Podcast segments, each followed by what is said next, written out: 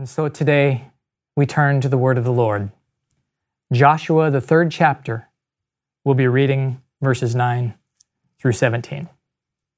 Joshua, chapter 3, verses 9 through 17. Hear the word of the Lord. Joshua said to the Israelites, Come here and listen to the words of the Lord your God. This is how you will know that the living God is among you, and that he will certainly drive out before you the Canaanites, Hittites, Hivites, Perizzites, Girgashites, Amorites, and Zeb- Jebusites.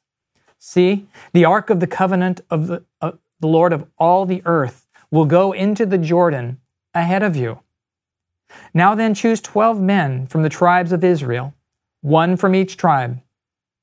As soon as the priests who carry the ark of the Lord, the Lord of all the earth, set foot in the Jordan, its waters flowing downstream will be cut off and stand up in a heap.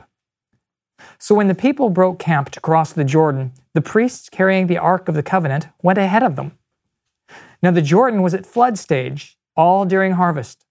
Yet as soon as the priests who carried the ark reached the Jordan and their feet touched the water's edge, the water from upstream stopped flowing. It piled up in a heap a great distance away at a town called Adam in the vicinity of Zarethan, while the water flowing down into the sea of Arabah, the salt sea, was completely cut off. So the people crossed over opposite Jericho. The priests who carried the Ark of the Covenant of the Lord stood firm on dry ground in the middle of the Jordan, while all Israel passed by until the whole nation had completed the crossing on dry ground. This is the word of the Lord. Let us pray. Almighty God, the same yesterday, today, and forever, we come to you with expectation that you will speak to us and that you will enable us to hear. Lord, may your word shape us. May it transform us more into the likeness of Jesus. May it give us courage and direction. Lord, may your word live in us, even as you grant it to us. In Jesus' name we pray. Amen. Amen. So we continue our series the Joshua generation, which is really about a new beginning, yet with continuity to the past. And we will see this very clearly in today's message. For us, we are moving out of a time of wandering, if you will, for the past 13 plus months during COVID and entering a new a new era, if you will. And so the people of Israel were walking into a new promise. And we expect God to lead us in the same way into new promises. And so we want to think about walking into those promises today and what that entails, the effects uh, and implications that that has for all of us. Most of us know the story of Joshua chapter 3 and 4.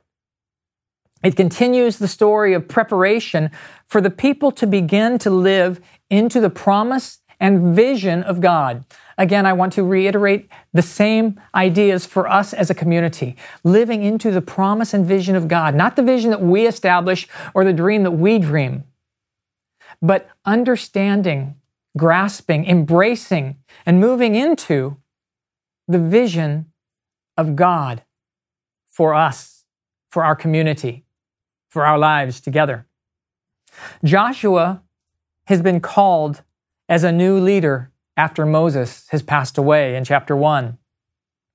The people respond to this call, and the community acknowledges his leadership, as Pastor Soon has been teaching us the past few weeks about these uh, incidences. We just reiterate so that we can get to today's text.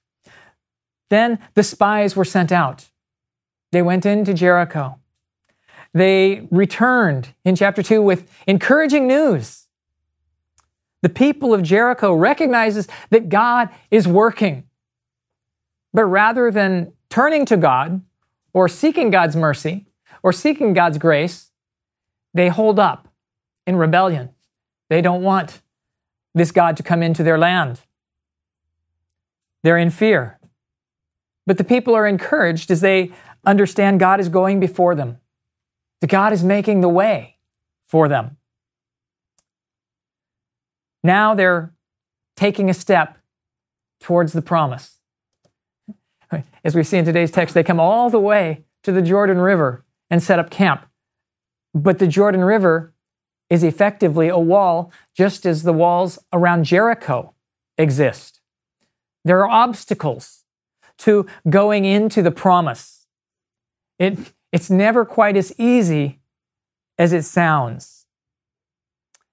Now, I wonder how the people might have felt at this time. And I imagine that you and I might feel much the same way that they felt in the situation. There's excitement, anticipation. Look, look what's coming. Wow, this is, this is great. On the other hand, there's, there's fear. How are we going to do this? There's doubt. There are various things that block the way and, and blind to the pathway to live into that promise. And so today we come and we're going to go back in the text to the beginning of the chapter and just share a little bit about what is going on to the beginning of the story, if you will. And it begins in, in verse 2. The camp is moved, and it says three days.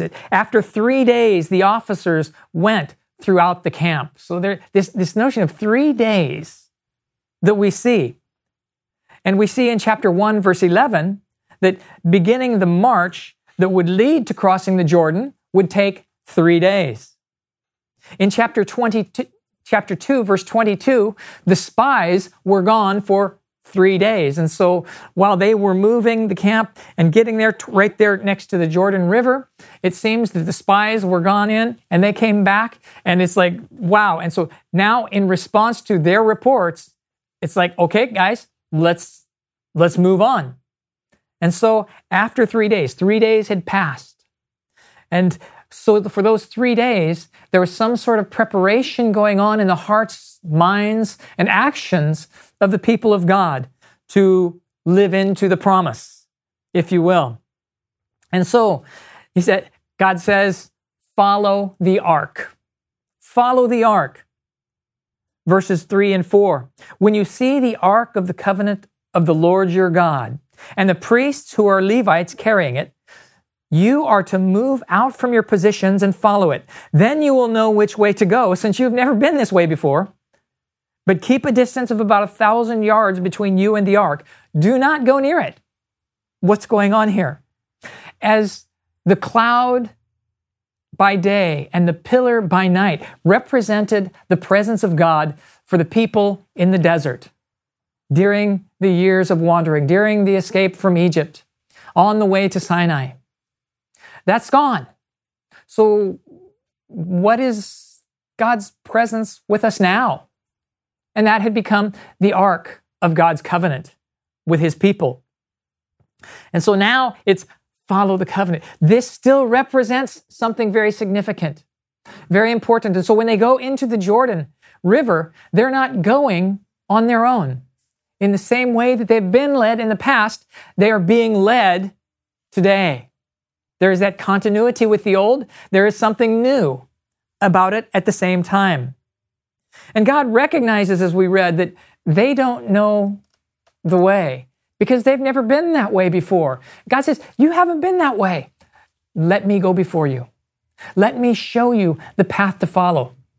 I'm not going to abandon you. We, we can ha- easily think of the imagery of the good shepherd who walks with his sheep, who goes before them, and they follow him because they know his voice. And so, God, you know, sometimes we don't know the way. Sometimes we don't know what it means to take the next step, what direction to go. And God promises, My presence will go before you. Learn to see it and follow me. And then there's this funny note about, but be sure you keep a thousand yards distance Is that because God doesn't want to be close to us? No. In this case, what is it representing? Number one, it's, you know, so you, you got this like, you know, more than a half a mile, almost three quarters of a mile, right? Two thirds of a mile, something like that, distance between the people and the ark. And the first thing that this does is, is it generates a sense of reverence for God. It acknowledges that God is different from us, that God is other from us. And unless God opens the door for us to come to Him, we cannot come to Him. And so keep your distance, remembering, holding on to the fear of God, respecting God, honoring God. Often we imagine God is like us.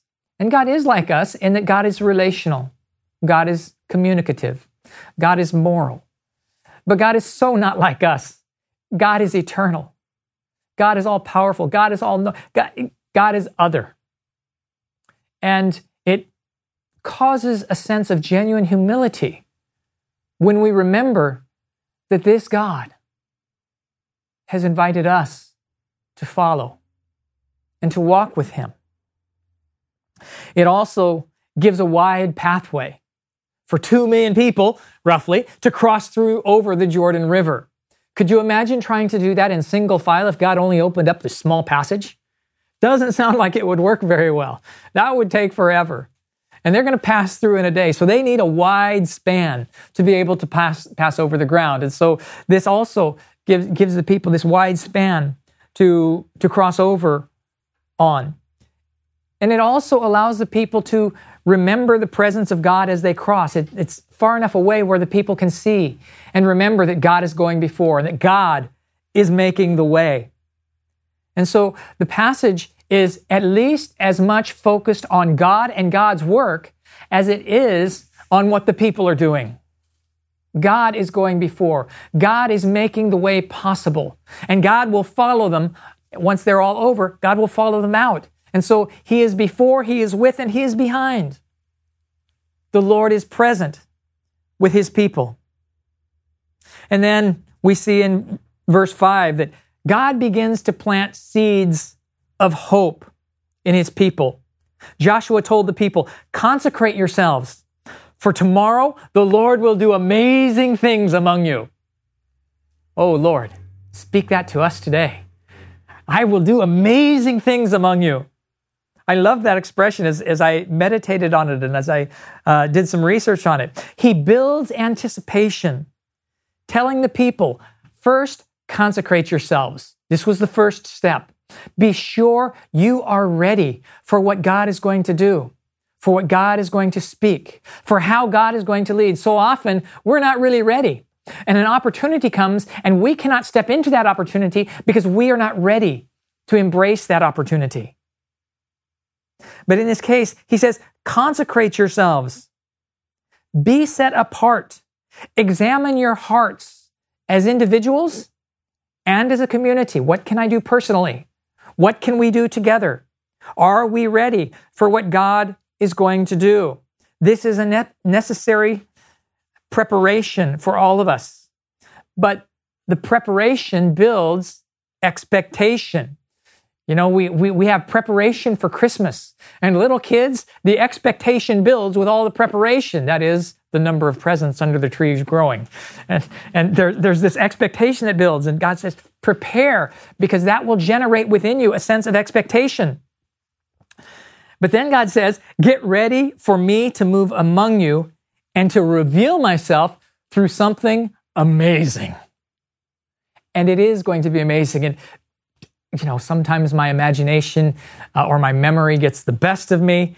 And my mind, when I was reading this and thinking about it jumps to that scene in The Incredibles when Mr. Incredible steps out of his braking car and there's that little boy on a tricycle looking up at him. And Mr. Incredible says something to the effect of, of What are you waiting for? And the youngster replies, I don't know. Something amazing, I guess. He doesn't know exactly what he's expecting, but he's expecting something. It's kind of like, wow, that's, that's the sense that this passage gives me. I don't know, but God is going to do something amazing. This is exciting. And so God is planting this seed of hope, planting this seed of faith, of expectation for himself to work. And then we move up to setting up for a new beginning. So we've heard the story, and now we begin to see a new beginning. We come to the passage of the crossing of the river. There's a transition from the old, which was the wandering in the wilderness, into the new, which is the promised land. There's a, uh, in this passage, we see that promises have been received. And promises are great, aren't they? We love to get promises from God. We love to read the promises in the scripture. Sometimes we get the little box of promises, scripture promises, and we pull one out and we read it and we say, Yes, this is my promise. Now, we can talk about that theologically at another point in time. The point of this is we love promises. And as the person who promises them is faithful to their word, it generates greater and greater excitement in our own lives, in our own minds, in our own hearts. And so, uh, but we love the promises, but the fulfillment is often very challenging. Promises usually cost something to someone. And in the Bible Knowledge Commentary, it says this For Israel, the crossing of the Jordan meant they were irre- irrevocably committed to a struggle against armies, chariots, and fortified cities. They were irrevocably connected to a struggle. The promise was theirs. But the attaining of that promise involved struggles. And so let's think about it for a minute as you continue in, in the story. And we look in, in verse 8 where the priests are told to carry the ark and go to the water's edge and then step into the water and then go into the middle of the river. When we think about them, eh, you know, I, I begin to wonder what they must have felt like because this was something new for them. The challenge was would have been incredible. There's, they're, they're literally asked to take a step of faith. God's message is, hey guys, the land is yours. Now go take it. But it is really, once more, God's acts and promises that are the focus. It says in verse 10, He will certainly drive them out before you. And so God promises that He will be the one who makes everything possible. He will be your sustenance in the midst of the process and in the midst of obedience. So, what happened with the priests? As soon as their feet touched the water, the river backed up. It didn't just stop right there, it backed up. So that the people were all able then to move on and go across. The river was at flood stage. And yet, it stopped and the people passed over on dry ground. That was amazing. That was, can you imagine the people watching this miracle of waters flowing the wrong way? And, and knowing that it was for their sake, it was for them. And so the people cross over into the promised land on dry ground. They are at this point of a new beginning. And in chapter 4, verses 23 and 24, there's a direct connection made between the Red Sea and the Jordan River. That's why I say there's a, there's a break from the past, there's something new happening, but there's still continuity with the old as well. And we're not going to go into all of the narrative and everything that this entails, but I, we do want to talk about part of it because we need to remember there's continuity, but there's new. And so, what are the things that we're seeing? In all of this, the call is to remember that God who has worked in your history, God who has worked in your life, God who has worked in the life of your fathers, of your mothers, of your grandparents, of your uncles, God who has continued to work in our lives is the same God today. and is the God of our future. Trust his character. This is the call. This is how we can say, no matter what the circumstances, God is good. Because we live our lives based on the character of God, not on the circumstances that we find ourselves in. This means we must know God. We must know His character. We must experience Him. We must recognize His hand in our lives, what He has done, what He continues to do. And so, like Moses parting the Red Sea, Joshua parts the Jordan River. And the people get to experience a similar miracle to look back on and say, Yes, we know God is with us. Look at what he did. Remember what he did. Moses led the people to Sinai through the Red Sea. Joshua leads Israel into the promised land through the Jordan River. They're both taking steps in their journeys with God. This demonstrates that God, who was with Moses, is with Joshua. Remember in chapter 3, verse 7, God said to Joshua once more, As I was with Moses, so I am with you. Well, he, he said, The people will see that as I was with Moses, I am also with you. And so we see this confirmation of what is going on.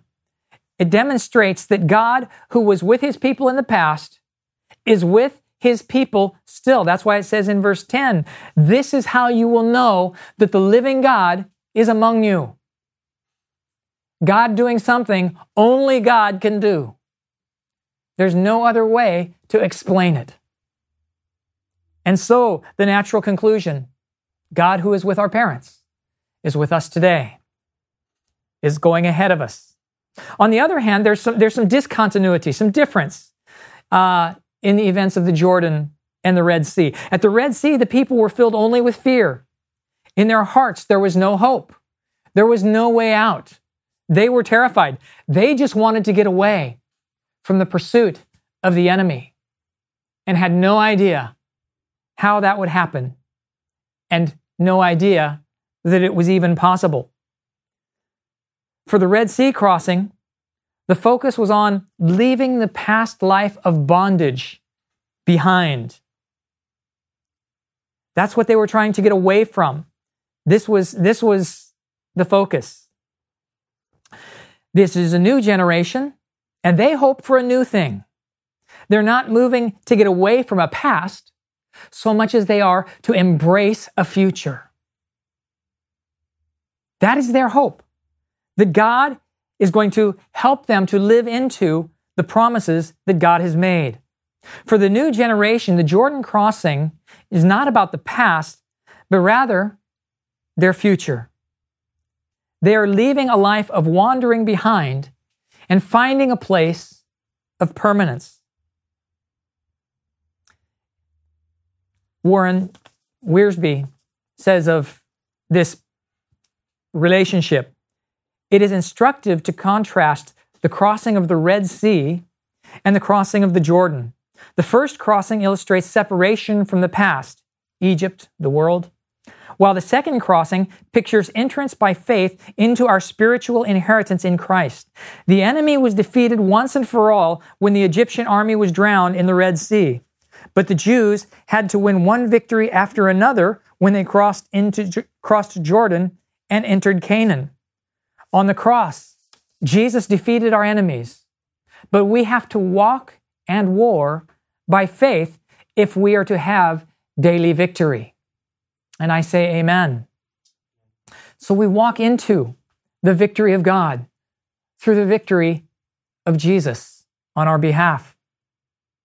Another of the elements that comes up particularly in chapter 4, is memorials. And Pastor Soon did a great job of reminding us about these memorials throughout the book of Joshua and God's call to build them and to establish them. And chapter 4 deals with, with memorials. It begins in chapter 3, uh, chapter 4 be, talks about this. Chapter 3, verse 12, 12 men are chosen for a special task. In chapter 4, it becomes clear what that special task is. In verses 4 through 9, they're to take up sto- stones out of the Jordan as a sign. A sign what is the sign supposed to be for? What is it supposed to point out? We'll get to that in just a minute. When we go to chapter 4, verses 20 through 24, they set up the stones at Gilgal. What does it say? in verse 21 through 24. He said to the Israelites, in the future, when your descendants ask their fathers, What do these stones mean? Tell them Israel crossed the Jordan on dry ground, for the Lord your God dried up the Jordan before you until you had crossed over.